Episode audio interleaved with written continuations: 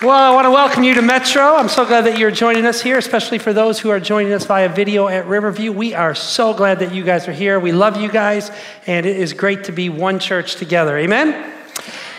Well, listen, I've heard that the best teachers are the teachers that know their material, and the best teaching is from those who really, really know their material. So you are going to love tonight. You are absolutely going to love tonight because we are talking about the topic of pride and I am an absolute expert on pride. I mean, I could teach the class on pride. We would have lessons like this. This is what the lessons would be is like how to value what you want over the people that you say you love. Wouldn't that be great?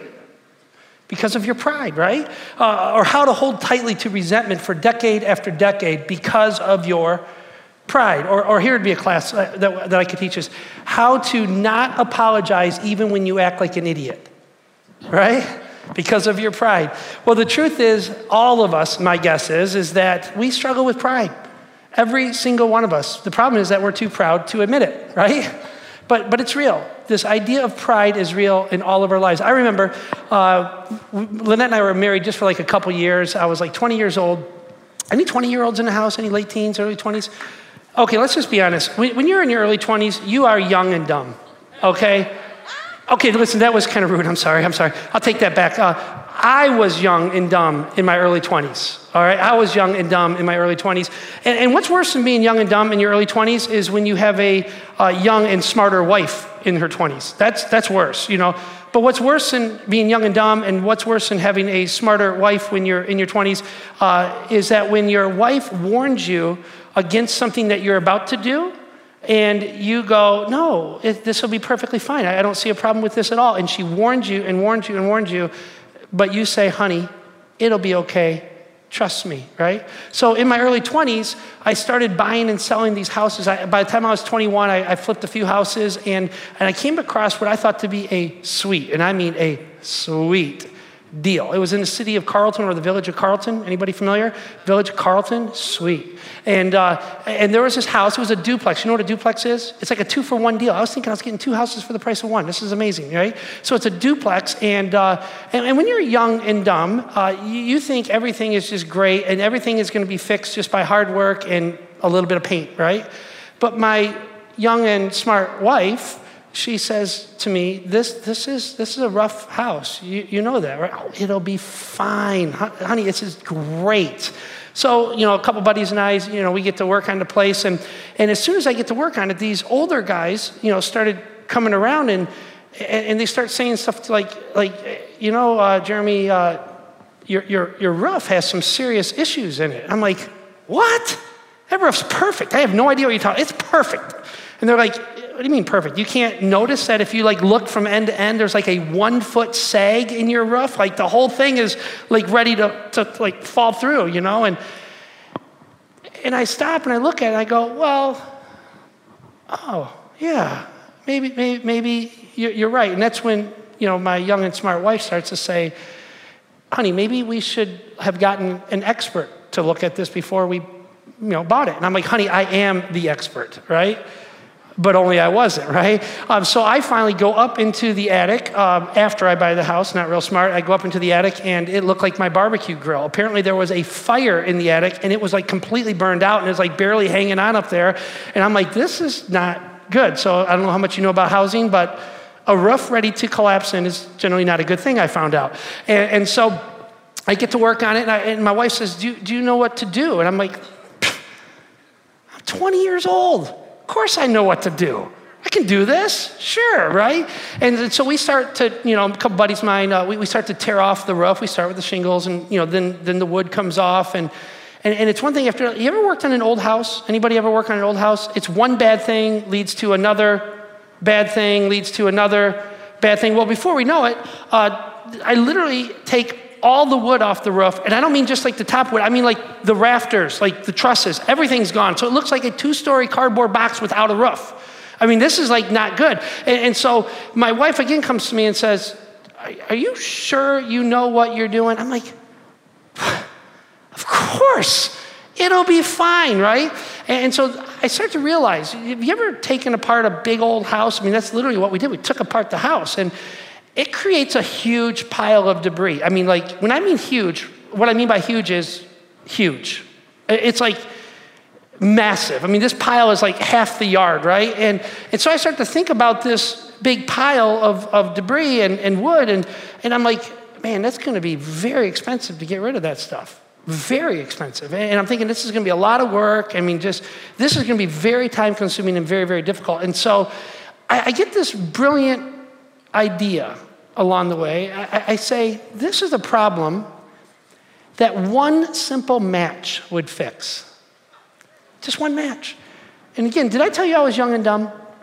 So my young and smart wife says to me, Jeremy, I don't think this one match trick is a very good idea. And I say, honey, I don't see what the problem will be. It will be fine. I got it. Don't worry about a thing. And so, of course, I strike the match and light the thing up. Have, have you ever seen 100 year old wood burn?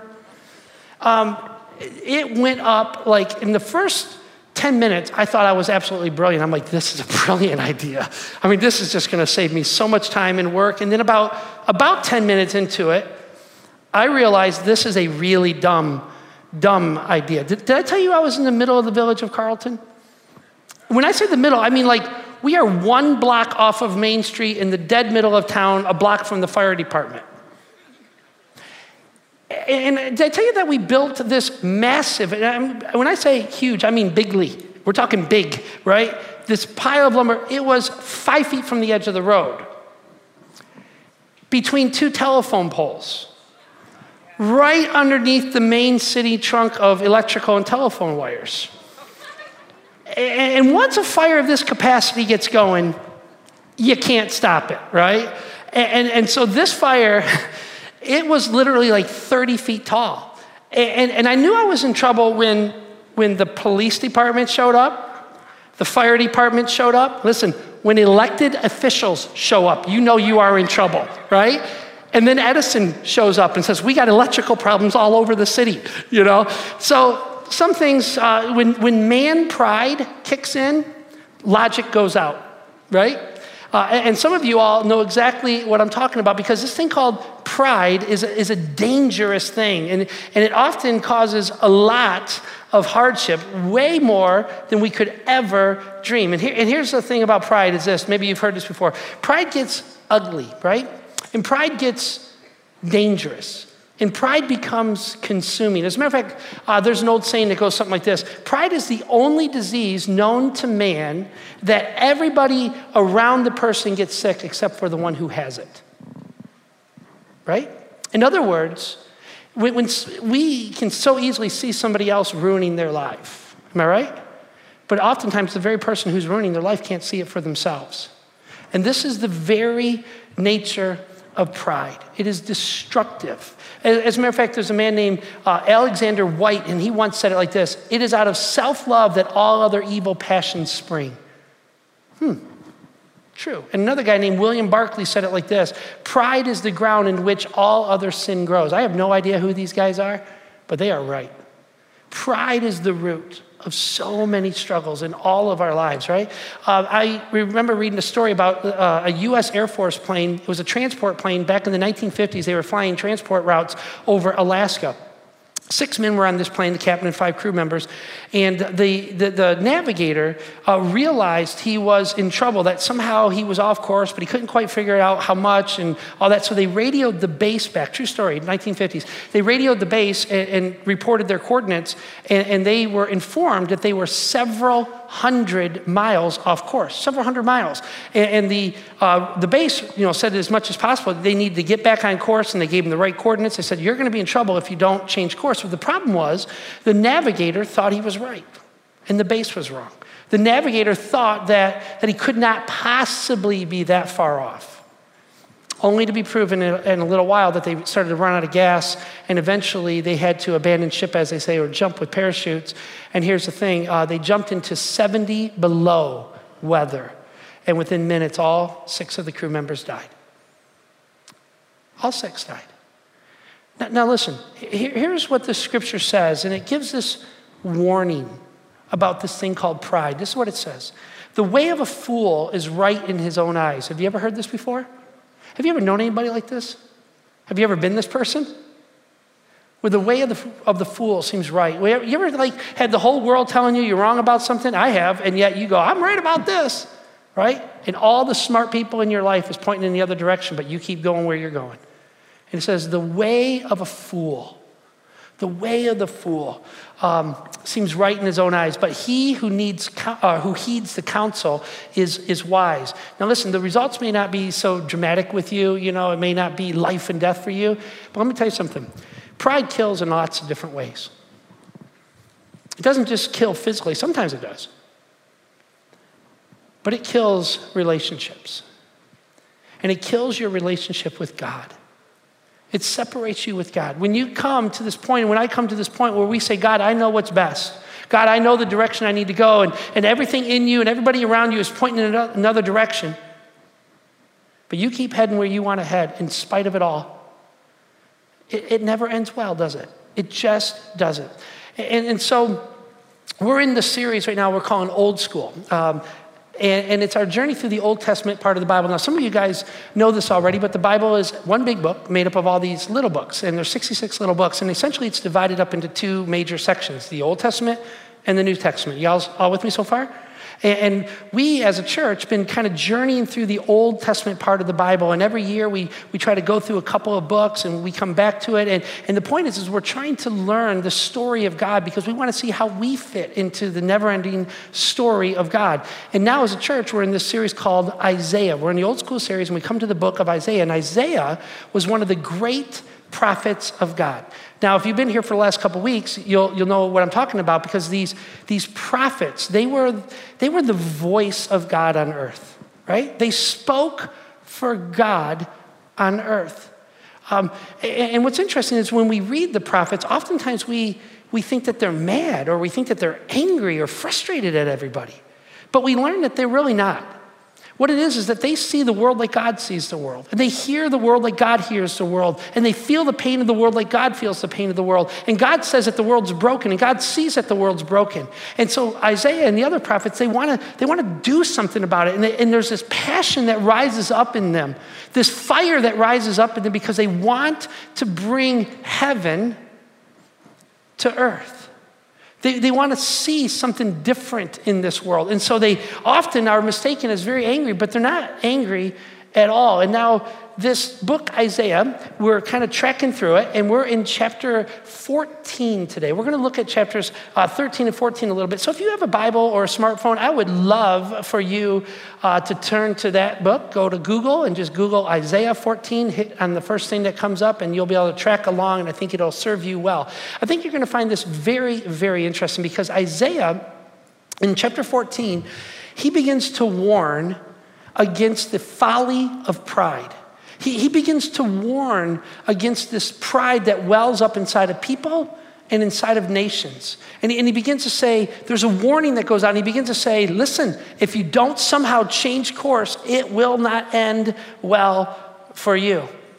And, and one of the things that we're going to learn is, as you're reading through the book of Isaiah, is that it is a tough book to understand. Anybody trying to read it with us here? Then you'll know it's, it's a tough book to get. It's a tough book to understand. And one of the reasons why I think that there are so many interpretations of this book and it's hard to get, get it all and to make sense of it all is because of the very nature of the writings of a prophet. Now, I want to go deep together. I want us to get this in our mind. You see, any of the Bible books that are, that are uh, a book of the prophets, they all have this, this style of writing that's very interesting. It's like they're throwing everything in the kitchen sink at you right? And so, what they're doing in, in one section, they will talk about global history, and they'll talk about local history, they'll talk about the history of the people of Israel all together, and then they'll talk about, about kings and priests, and then they'll talk about individuals, and then and, and everybody in between, and all in the same section, they'll talk about, uh, about the folly of man and the foolishness of man and some of the situations that are going on in mankind. Then they'll talk about God, of course, and about how God is different, and God is holy, and God is perfect, and God is sinless, and he'll talk about the sin of man. He'll mix all of this together in their writing. And it gets a little bit confusing. And, and to make matters worse or more difficult to understand, the very nature of a prophet, the reason we call them a prophet is because what? They can prophesy, they can look into the future. A word, we're going to talk about this a little bit more next week, but, but the idea of the prophets is that they were able to see into the future in ways that you and I could not see. God would give them this special gift of seeing. And so, a prophet like Isaiah, he would often write about what's happening right now, and then he would write about what's going to happen in the future, and he'll just mix this all together. And you're like reading it, going, hey, what is going on here? What is going on? So, I admit, this is very, very difficult to understand. And I can tell you this I have been studying this stuff like crazy for the last several weeks, and I can tell you I'm officially confused on a whole bunch of it. Uh, but we're going to try together to make a little bit of sense of chapters 13 and 14 because uh, we're going to learn that he begins to deal with the rise and fall of empires, essentially, three very specific empires. And he says that there's a reason why, why empires rise and why they fall. And listen, why you and I, as individuals, rise and fall. And he brings this all together in two little chapters, but it can be very confusing at first. So I want to get you up to speed a little bit on context. I want to show you three maps because the world was radically changing at the time of Isaiah. And Isaiah is looking into the future here in these chapters, and he's beginning to describe stuff that is literally unbelievable for the people of their day to hear. But you and I get the privilege of looking backwards on it, and we can make a little bit more sense of it. Isaiah literally speaks of the rising and the falling of three different empires in these two chapters. Very interesting. The first empire that we learn about is the Assyrian Empire. Now, how many people have heard of the Assyrian Empire? Heard, heard of it? Why do we send you to school? Come on, the Assyrian Empire, they were the ruling dominant force during Isaiah's time. Isaiah was writing around 720, anywhere between 7 and 740 uh, BC, and uh, the Assyrian Empire was the global dominant force in the entire world. Uh, they were the power of the world. And here's what Isaiah does in this chapter. Now imagine this now. The Assyrians rule the world with an iron sword. And Isaiah comes along and says, you ain't gonna rule for long. There's other people out there. There's this little town called Babylon that's going to turn into a big empire and they're going to destroy you. And you know how the Assyrians felt about that? They're like, What are you talking about? What are you smoking? You know, they're, they're like, You're crazy. There's nobody who's going to beat the Assyrians. Nobody. And Isaiah comes along and says, Things are going to change. He says there's this little nation called Babylon that's going to come. And they are going to rise to be the greatest force on earth. And, and this is what their map looks like 100 years later. Now remember, he speaks this 100 and some odd years out. And this is what it looks like 100 years later. The Babylonians had come in and had crushed the, the Assyrian Empire. And what's interesting about the Babylonians is they did it different. You see, when the Assyrians came into a, a, region and took over a region, what they would do is they would you know, rule with an iron fist and they would tax the people to death, but they would let their society exist. And, and as long as the tax money was coming in, kind of sounds familiar, you could do what you want, right? And, and so Isaiah says, You think you had it bad under the Assyrians. You haven't seen anything yet until you see the Babylonians because you thought what was bad is going to become terrible. And here's what happens with the Babylonians they come in and they rule in a totally different style. Their empire was built by coming in and crushing a region, and get this, taking tens of thousands of people out of a region and moving them to another part of their empire to build and be enslaved. And so they come into the people of Israel, the people Isaiah was dealing with. And they come in and they sweep in and literally take tens of thousands of Israelites out of the land and they move them to what is now day, present day uh, Iran, to the city of Babylon, and they are enslaved. They, they literally become slaves of the people of Babylon. And this had never happened to them before. This had never happened. And so Isaiah is telling them what's going to happen. These people are going, You don't know what you're talking about. We will always be in Israel. We're Jews. This is where we belong. And it wasn't so. And because we know in history, they called this the Great Exile. Have you ever heard of this term? The Great Exile of history? Because the Babylonians exiled entire people groups to different parts of the planet. That's how they did it. Interesting, isn't it? But Isaiah says that's not where it's going to end. He says, oh, yeah, Babylon's going to take over, but there's another nation that's going to take over. I'm going to read a prediction that he makes hundreds of years in advance. This is very interesting. Hundreds of years in advance. This is what he says. It's found in chapter 13, uh, starting in verse 17. It says this See, this is God speaking on, through Isaiah. Okay, it says, See, I will stir up against them the Medes. Who, anybody remember the Medes? Anybody remember the Medes? The Medes. Come on. Come on, the Medes. How about the Persians? Persians. Anybody Persians? Same empire. They, they started off as the Medes, but very quickly, within like eight, nine years, they became the Persian Empire. So it's the same people group. Make sense? So the Medes and the Persians. Now listen what Isaiah says. Hundreds of years in advance. There are no Medes and Persians at this time, okay? Listen, he says this. This is crazy, but he says, See, I will stir up against them the Medes, who do not care for silver and have no delight in gold. Their, their bows will strike down the young men. They will have no mercy on infants, nor will they look with compassion on children. Babylon, the jewel of kingdoms, listen, the great Babylon, the pride and the glory of the Babylonians, will be overthrown by who? God. So he's saying that God's going to raise up a whole different empire called the Medes and the Persians to take over Babylon. And these people were looking at this going, this is crazy. This is crazy. Because that's exactly what happens. Look at this little map up here. Uh, the Medes and the Persians literally become not only the dominant force in the earth, but the greatest empire the world had ever known at that time. And Isaiah comes along saying, the mighty Babylonians are going to, the mighty Assyrians are going to fall. Then the mighty uh, Babylonians are going to fall. And then there's this nation called Persia. Uh, the, the Medes are going to take over. And these people were going, excuse me, uh, Isaiah, what are you talking about, man? You're, you're crazy. Now, you and I, we can look back into history and we can see it exactly, happen exactly like Isaiah said, right? You see that? Right? That's, that's how history came to be. But listen, friends, there's a huge learning in this for you and me. We could easily lose Isaiah's main point with all this. His main point is not who uh, is going to rule and win. You realize the main point of this whole text is going to become something different.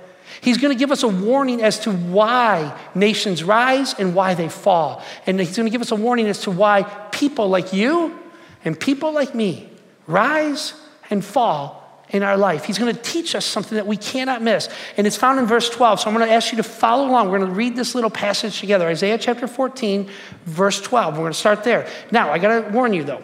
Uh, this little section of passage is a very debated section of scripture. There are people, very smart, scholarly people, who study the Bible all the time who think that Isaiah is simply talking about earthly kingdoms and why they rise and fall, and why individual earthly people rise and fall.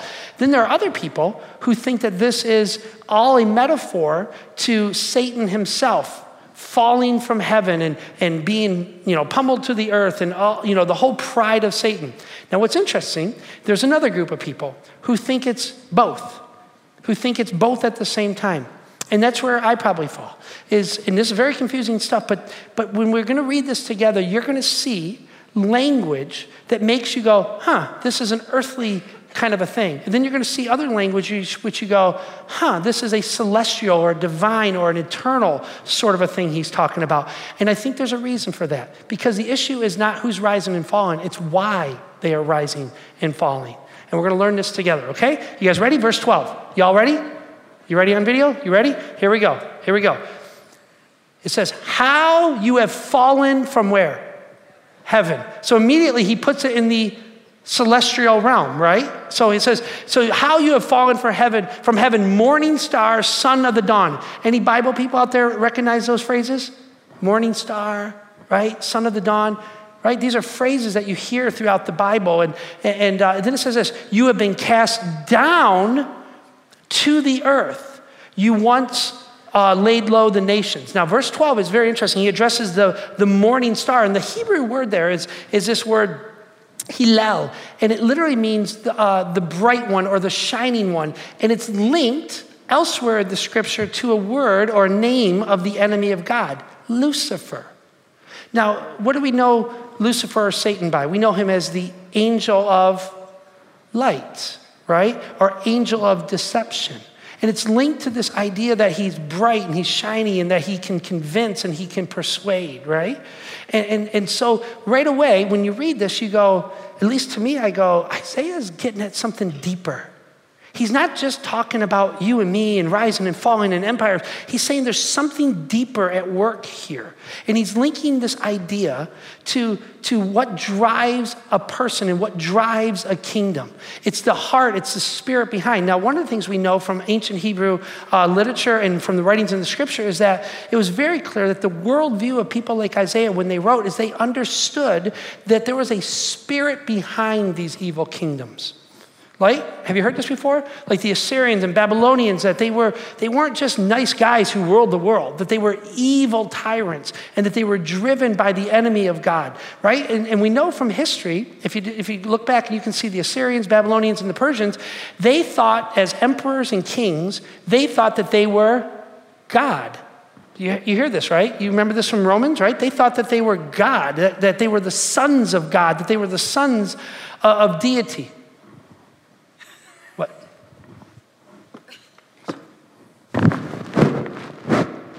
Are you okay? Perfectly fine. Um, can I get Greg? Are you okay? Yeah. Am I doing something wrong? No. Okay, let Greg go talk to Greg, okay? No. Okay. Thank you. It's okay. Okay. Okay. Thank you. Just give a second here. Okay. All right. Um, so, thinking back into history now. Y'all with me? Okay? Think back into history. The, the uh, Persians and the Assyrians and the Babylonians, they all thought they were gods. And Isaiah is reaching into this thinking, saying, hey, there's a reason they think this, that they're demonically influenced. Does that make sense to you? And so now, this is why he says this is happening. Now, listen to this. This is so important, you guys. Verse 13, it says, You said in, in your heart, listen, you said in your heart. Now, he switches this to very earthly language. Listen, I will, listen, I will ascend to the heavens. I will raise my throne above the stars of God. I will, like a kid, like a little two year old going, I will not, I will not, I will. Like you're two years old and you're telling me what to do, right? You can see this kind of childish behavior, this pride in them, right? He says, I will ascend to the heavens. I will raise my throne above the stars of God. I will sit enthroned on the Mount of Assembly, of the, uh, on the utmost mountains of Mount Zephron. And Mount Zephron was the Babylonian sacred temples. And so he's linking this to something spiritual. He's linking the rising and the falling of nations and people to something spiritual. You see that? You see what's going on here? And then he says this I will sit enthroned on the mount of, of. And then he says this I will ascend. This is why people fall. He goes, I will ascend above the tops of the cloud, and I will make myself like the most high God. Can, can you see what's happening here? Isaiah saying, You think you rule the world because you got the biggest sword? You think you rule the world because you can somehow command people? You, you somehow occupy territory? He says, You think you rule the world because, because somehow you can push around your wife at home? Or somehow you can be Mr. Bad Dude out there in the world and, and be a jerk to everybody? You think you rule the world? You got another story coming to you because there is a fall coming after pride. You heard that before, right? That pride comes before the fall. Now, you and I would never say that to God. We would never say, hey, listen, don't tell me what to do. You and I know we don't do that, right?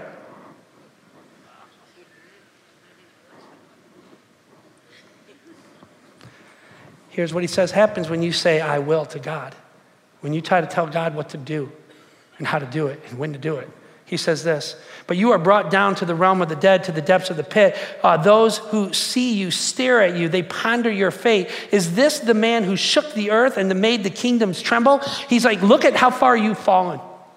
He, God brings down the proud. And this is not just a warning for kings, this is a warning for us. You see, part of the problem with pride is that it's easy to see in other people, but it's very difficult to see in us. Am I right? It's very difficult to see in your own life. I remember this little story, uh, this little cartoon that came out of the New Yorker magazine. It kind of just sticks in my mind a little bit. And uh, it was this lady who was kind of jibber jabbering toward this other lady, and the other lady was kind of like going, Like, I don't want to be in this conversation. Like, oh, this is terrible. And it showed that the lady was talking all about herself, uh, just going on and on and on about herself. And then she gets to this point in the conversation, the next little cartoon frame, where she says, All right, that's enough talking about me. Let's talk about you. What do you think about me? right? What do you think? Some of you guys are slow. Um, but pride is deceptive, right? It blinds us. It gives us like a tunnel vision. It, it, it somehow it makes us feel self-reliant. It makes us somehow feel self-justified to our own actions. Pride is a dangerous thing because it becomes more and more inside of us. It consumes more and more of us where we go, I don't need you, and I don't need you, and I most certainly don't need God telling me how to live. It's my life. Um, there was this little story about Muhammad Ali. Uh, you know, Muhammad Ali was a great boxer, and he also had a little bit of an attitude issue. You all know that, right? Uh, Muhammad Ali was truly uh, an interesting character. And there's a story that comes from a stewardess who was the stewardess on a plane trip that he was on. And uh, she was doing her deal, walking up the, uh, uh, down the aisle, and, and her job was to make sure all the passengers had the seatbelts on, right? And so she's saying, hey, put your seatbelt on. She gets to Muhammad Ali, and he's not wearing a seatbelt. And she, she literally says to Muhammad Ali, sir, very simple, you need to put your seatbelt on. Now, if you know about Muhammad Ali, you pretty much don't tell him anything. And Muhammad Ali's response, he says it out loud for everybody on the plane to hear. He goes, and he says it in his normal Muhammad Ali way. He says, Superman don't need no seatbelt. Now, if you ever heard Muhammad Ali talk, he kind of talk like that. You know, Superman don't need no seatbelt. And this lady was so quick-witted. She says, well, that's okay because Superman don't need a plane either, right? But, but pride does this thing, right? Where we think that we are truly self sufficient. Pride is dangerous, and pride works in all sorts of ways, and, and it sneaks up on us. And I think there are some warning signs, and I'm just going to share some that I see in my own life. It's just some stuff in my own life. And my guess is it's not just me. My guess is it's probably more of us than we'd care to admit. That pride is hurtful in our life. So here's what I'm learning is that pride wants its own way. When you find yourself wanting your own way and having to win every time, there's probably an issue going on that's deeper than you realize. Uh, just a few days ago, in my house, my, my daughter uh, was doing her very first college class, and she's writing an English paper, and it's a persuasive paper. And so, uh, you know how like these college things, there's all these like rules, and you got to write these kinds of sentences and all that. But my daughter wisely comes to her father for advice. Wisely, I mean, and it makes perfect sense. I write every week, I stand in front of crowds of people and try to persuade them, right? So it makes perfect sense, you know? And, and so she comes and we start digging into this college paper and we're writing it, you know, I'm like, oh, hey, try this, and oh, that's real good. And, and I'm thinking, this is great. This is gonna blow the professor away. Now, remember I told you about this young, smart wife I had? She's over across the table going, you don't even know what you're doing, do you? And I'm like, What? Of course I do, you know? And, and so this little kind of argument ensues. And, and what I mean by argument is like I'm arguing and she's just shaking her head. That's pretty much the argument because Lynette doesn't really argue. And, and so I'm like, honey, this is fine. I'm talking to my daughter. I said, honey, this is fine. This is going to be great. You're unbelievable. My wife's saying, this doesn't even follow the rules. This doesn't even follow the little thing that they're telling you to follow. What are you doing? This is all wrong. And I'm like, it'll be fine. It will be fine. Turn the paper in, it's great. Well, let me just put it this way. We, we get the paper back from this professor, and I don't think there were two sentences that he liked. I, I just ruined it. You know, but this is how pride is, right? Pride makes you dig your heels in. And pride makes you say, no, no, no, no, you don't know what you're talking about. Pride makes you feel like you know it all and that you can do it all. And that you can do whatever you want, whenever you want, to whoever you want. Pride is a way of growing inside of us and making us stubborn even when it hurts us. Listen, that's another thing that pride does is you want to realize what's going on inside of you is when you realize that there's a growing stubbornness in you. And some people want to say, "Oh, I'm stubborn because my family's stubborn. That's just in my blood." No, you're a jerk. You need to stop, right? And that's just me. This is me. Listen, this is really true is is and you know this there's a thin line between between perseverance and stubbornness. You want perseverance. You want to teach your kids. You, you keep working. You keep fighting. You don't quit, right? Am I right? But there's a, there's a line where it crosses and it becomes just stupid. It's stubbornness, right? Uh, and at times, I, I got to admit it, I'm simply unteachable. And I realize this about myself, and it is not good. It does not end well. And, and it becomes very destructive. And I don't need to stand up here and give you 14 examples of why my stubbornness has hurt my life, because you know what? You know that your stubbornness has hurt your life. And it has cost you big time. And you know what? I'm not even talking about money. Stubbornness has cost almost every one of us, uh, us in this room stubborn. Like, I'm going to show those cops I can drive the way I want. How did that work out for you, right? I'm not talking about money, though. What, what, it, what the pride of stubborn, the, the kind of stubbornness that comes from pride, what it costs us is, is our friendships. It costs us our relationships. It costs us our parenting. It costs us our parents and our siblings and our marriages because we have to be right. And friends, if we're not careful, God's going to oppose us one day. Here's how the scripture says it 1 Peter 5, it says, All of you, pause for a second. I was thinking about what this word all of you means, this little phrase. I've determined that it means everybody. Us. You and me. It says, All of you. Clothe yourselves with what? Come on. Humility toward one another. Because why? God opposes the proud but shows favor to the humble. Listen, this thing can be dangerous if we, if we don't check it. It can be dangerous. Uh, let, me, let me tell you another thing that pride does pride gets annoyed, pride gets irritated easily. Um, and am I, you got to ask yourself, am I becoming less patient with those that I say I love?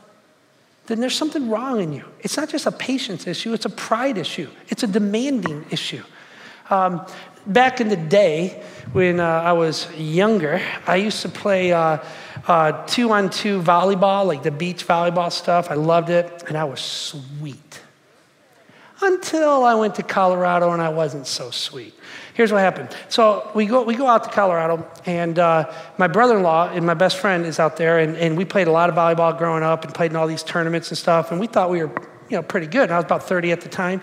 And uh, so we get there and we go, hey, let's go play some volleyball, like old time sakes, right? And, and he goes, I know the place, the university in town, Colorado University. Man, it has sweet nets. It's going to be sweet. We go down there. There's people down there all the time. So I go, uh, I go, you know, we go down there and there's, we walk in and there's like all these sweet nets and sweet, you know, uh, playing areas, but there was nobody there, nobody there. And like, we're the only two people there. And we're like, this is so sweet. I've never been around this nice of nets. These are like professional, and they're even sponsored by Budweiser. Like, these nets are like, wow, perfect. And I'm like, I'm not even a drinker, but I'm excited about being sponsored by Budweiser right about now. This is amazing. This is so good, but there was nobody to play with.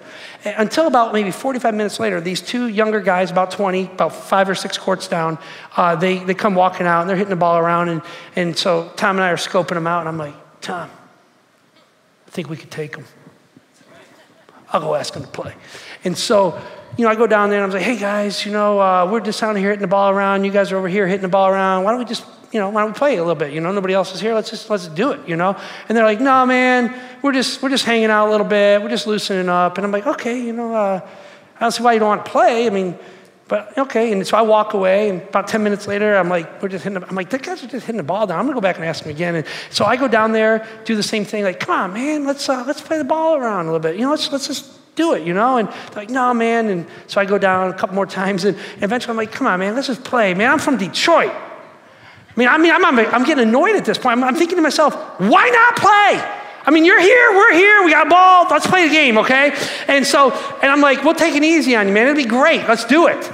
You know, and they go, all right, all right, cool. So we get to the court. The first sign that I was in trouble should have been when they took their shirts off and they were ripped. And uh, so we proceeded to play the game. I think it went something like this 15 0, 15 1, and 15 2, just like that. And about the end of the third game, I'm going, these guys aren't local boys hitting the ball around. There is some, I couldn't even see the ball. I mean, they were hitting so hard, we couldn't even touch the ball. I mean, this was at a whole different level than I'd ever seen before. And so I'm like, all right, enough of this. I'm like, what, what what's going on here, guys? And they go, uh, you don't notice the nets and the fields? This isn't like regular ball here. This is set up for the pro tournament. There's like the 50 of the top players in the world are coming in tomorrow to play the tournament, and that's us. See ya, right? I mean, we got spanked, you know? But, but listen, pride does that. Pride digs yourself a hole, right? Pride sets yourself up for a, a fall. Pride comes before the fall. Proverbs 16 says it like this 16, 18. Listen to this. Pride goes before destruction and a haughty spirit before the fall. Do you believe that? When you and I set ourselves up as saying we don't need God and we don't need anybody else, there's nowhere to go but down. Nowhere. And I'm learning this these days. Here, here's one more thing very quickly is that pride hides. Pride hides. Here's what I mean. When you find yourself hiding behind this facade of life, then you know there's a bigger issue going on. Here's what I mean. Like we, we, we say this, we say, I'm good. My health's good. My money's good. My friends are good. My marriage is good. My job is good. My soul is good. My emotions are good. When you know full well that your soul is broken inside of you, you know it. But we put up these facades as if somehow we're trying to convince the world that everything is perfect and everything is fine. Well, the Bible calls that pride. And it sets you up for a deeper and bigger fall in your life. We, we, we, listen, to all of us have probably got that phone call from somebody who, who you thought was a perfect family, you thought was a perfect marriage, and you thought they had it all together, and your phone rings, and they're like, hey, yeah, we're getting a divorce. Have you ever had that happen? You just go, what?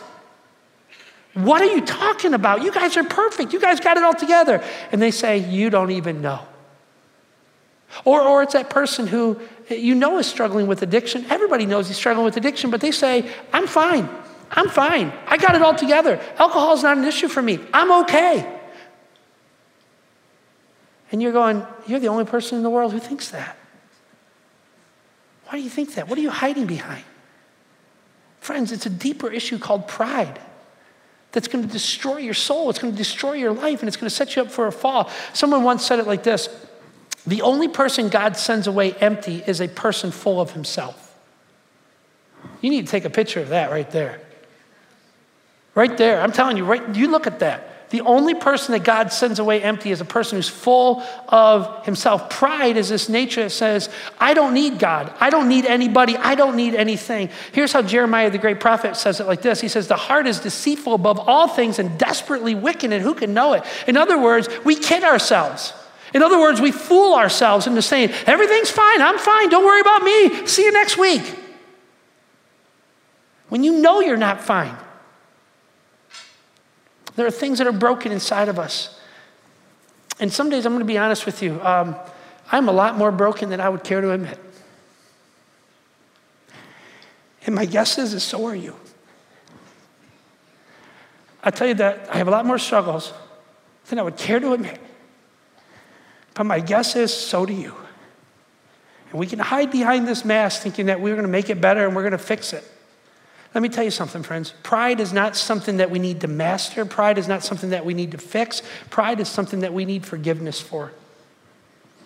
We need God to do what we cannot do for ourselves. Pride is this idea that says, I, I, I don't need anybody. And God's like going, Have you even looked at me? Have you even looked at me what I can do compared to what you can do? If you could fix yourself, you'd have already fixed yourself. If you could fill yourself, you would have already filled yourself. If you could have completed yourself, you would have already completed yourself.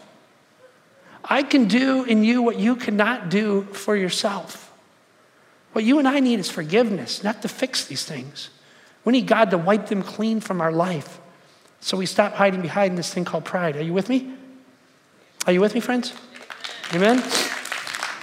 I just want to leave you with this. I want to leave you with this. Uh, James, the brother of Jesus, he talked about this idea of pride.